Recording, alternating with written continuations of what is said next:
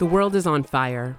When survival starts to feel like an accomplishment, you know it's time to go to higher ground, to get off dangerous roads and onto paths that lead to a new destination, to a place where we can see what's going wrong and fix it, or better yet, build something new.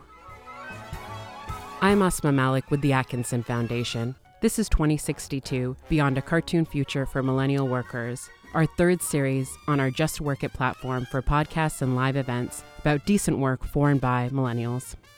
In the heat of this moment, I'm listening to people who are showing us what's possible.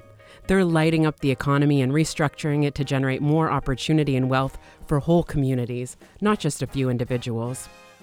If you can't get your head around the idea of a better economy yet, wait until you meet Ted.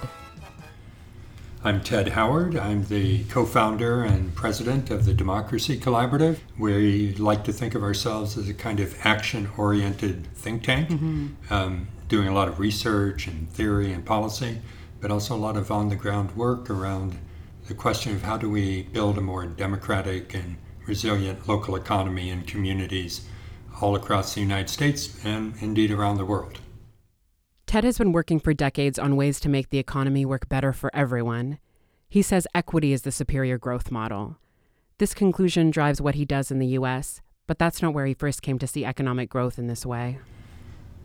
I guess where I really tapped into the impact of local economies on the livelihoods and the lives of people was not in the United States, my home country, but in the nineteen eighties, I worked in an international N G O, non-governmental organization, and lived in India for about two years uh, in what was called Bombay at the time, Mumbai.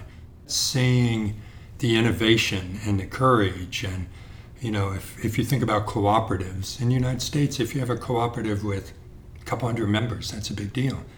In India, you have cooperatives with hundreds of thousands of members. So to see this, how to how to build a new kind of economy at scale in that way, really had a big impact. And when I was done with international development, I decided to come back to the United States and bring some of those lessons back into our economy. And in some ways, that was the genesis of my organization, the Democracy Collaborative, what I learned outside the United States. You know, one of the unfortunate characteristics of my fellow citizens is we like to think we know everything about how the world should work, and if the world would just listen to us, we'd all be better off. I think there's such wisdom out in the world that if we can open ourselves up to it, whether it's from India or the Basque cooperatives, the worker cooperatives in Spain, or uh, native indigenous people in countries, whether it's Canada or the U S, and bring it into our own economy and our policy and politics, we'd all be a lot better off. Getting the economy to be more democratic and inclusive instead of extractive and exploitative means a massive shift in power. That's not lost on Ted. He's watched how power works up close and has analyzed who has it, what it looks like, how it operates, and how to share it fairly. If you look at power in, let's take the United States, in a kind of hyper-capitalist economy of that sort, where power really resides is in who owns and controls the assets or capital of a society. that that is what leads to political power, is the ownership of assets and capital. And as you start to grapple with that lesson, and then you see things like in the United States, three men, Bill Gates, Warren Buffett, and Jeff Bezos, own more wealth than the bottom fifty percent of Americans. That is an extraordinary amount of power, not just for those three, but for the general one percent that owns really controls the United States economy and therefore controls its politics. So I'm all for good people being elected uh, over others. I was a pretty big fan of President Obama, can't stand President Trump, and yet wealth inequality continued to go up under both of them. So it's not simply electing people, and we can have better policies, but it's not simply that, because the concentrations of wealth and power push back against those. Even if you can get a reform passed, they They gut it and, and it doesn't have any impact. Ultimately, the lesson I've learned is we need to talk about who owns the economy. And that's at the very heart of our system. So if we want different outcomes, if we don't want more wealth inequality, if we don't want more racism, if we don't want more climate change, we have got to look at how the economy is structured, who owns it, and, and go in and design it at the very heart of it, not along the peripheral edges. The economy can seem frightening and mysterious, moved by an invisible hand that rewards self-interest and consumption. What if we thought of ourselves as the economy's owners? Would we tolerate a system that produces benefits for a few at the expense of many? Or would we change it? If you're like me, once you see something in a new way, you can't unsee it. You have to do something about it. And when enough of us see things in a new way, history proves that we can make transformative changes. I think the big win in the United States would be what I would call to democratize our economy. Now, that's no small thing because, you know, I mean, that's like living in Pharaoh's Egypt and getting rid of that and having something new. You know, that's a huge system, or the Middle Ages. Now we're living in a new kind of system, and we need to move beyond that.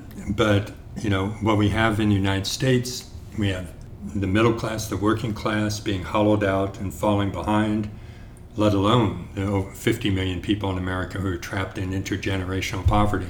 I'd love to give you a simple answer, like, mm-hmm. well, if more people worked in cooperatives, that would be better for them. Mm-hmm. You know, I, I was involved in Cleveland with something called the Evergreen Cooperatives, and we now have hundreds of people getting living wage jobs, benefits, profit sharing, they're owners of their companies. It's a fantastic thing for those people and their families and their neighborhood.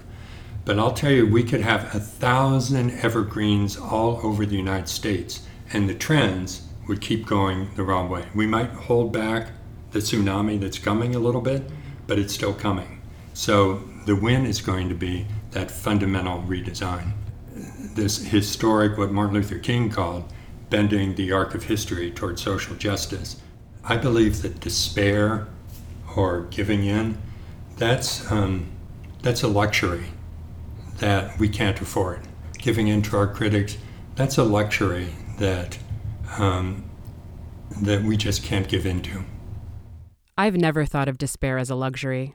Some of us give in because we don't have the privilege to see or do things another way.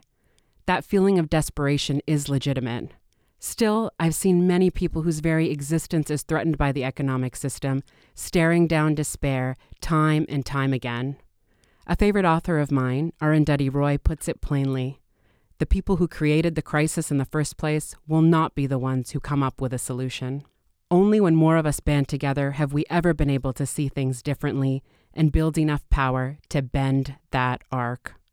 Ted says we start to move from feeling powerless to powerful when we get real about the status quo.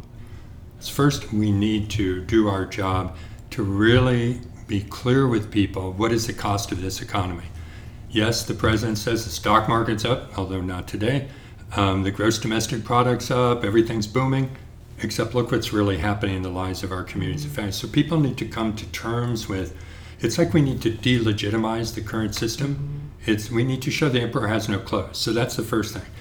But that's not enough. Then we need to lift up the inspiring innovations and models that are taking place in communities all over, I'll speak about my country, in the United States, where very courageous, innovative people are no longer waiting for someone to come save them. They're starting to do the things they need to build their own future.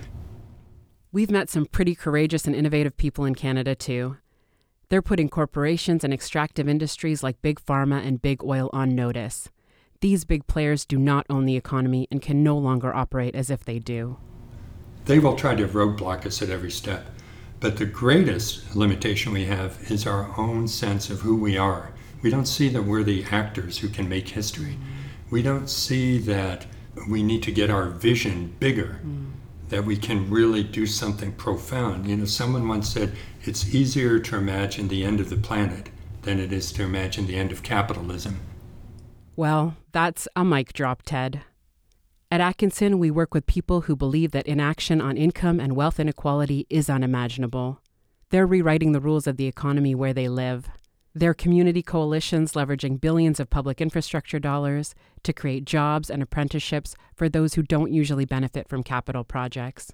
They're municipal employees using their purchasing and hiring power to create economic opportunities for workers from historically excluded communities. Their community and labor partners leading a just transition to a green economy for workers and a low-carbon future for all of us. They're small business owners creating succession plans with their employees to establish co-ops and social enterprises when owners retire. All of us are part of a growing movement that's taking ownership of our community's economic future and saying no to business as usual. You can be a part of it too. Check out the show notes for this episode to learn more, get connected, and start lighting up the economy where you live. Thanks for listening. This episode was hosted and produced by me, Asma Malik, with production support by Eva Vojnijescu and Nora Cole, and executive producer Pat Thompson. Follow us on Twitter at Atkinson C F and on Instagram at JustWorkIt underscore. Subscribe to our Just Work It platform on iTunes, Google Play, Stitcher, SoundCloud, and Spotify so you never miss an episode. Your positive ratings and comments ensure other people can find us. Don't miss any Just Work It event invitations and news by signing up at justworkit.ca slash subscribe. We love hearing from you. Get in touch with us on social or at justworkit at atkinson foundation dot c a.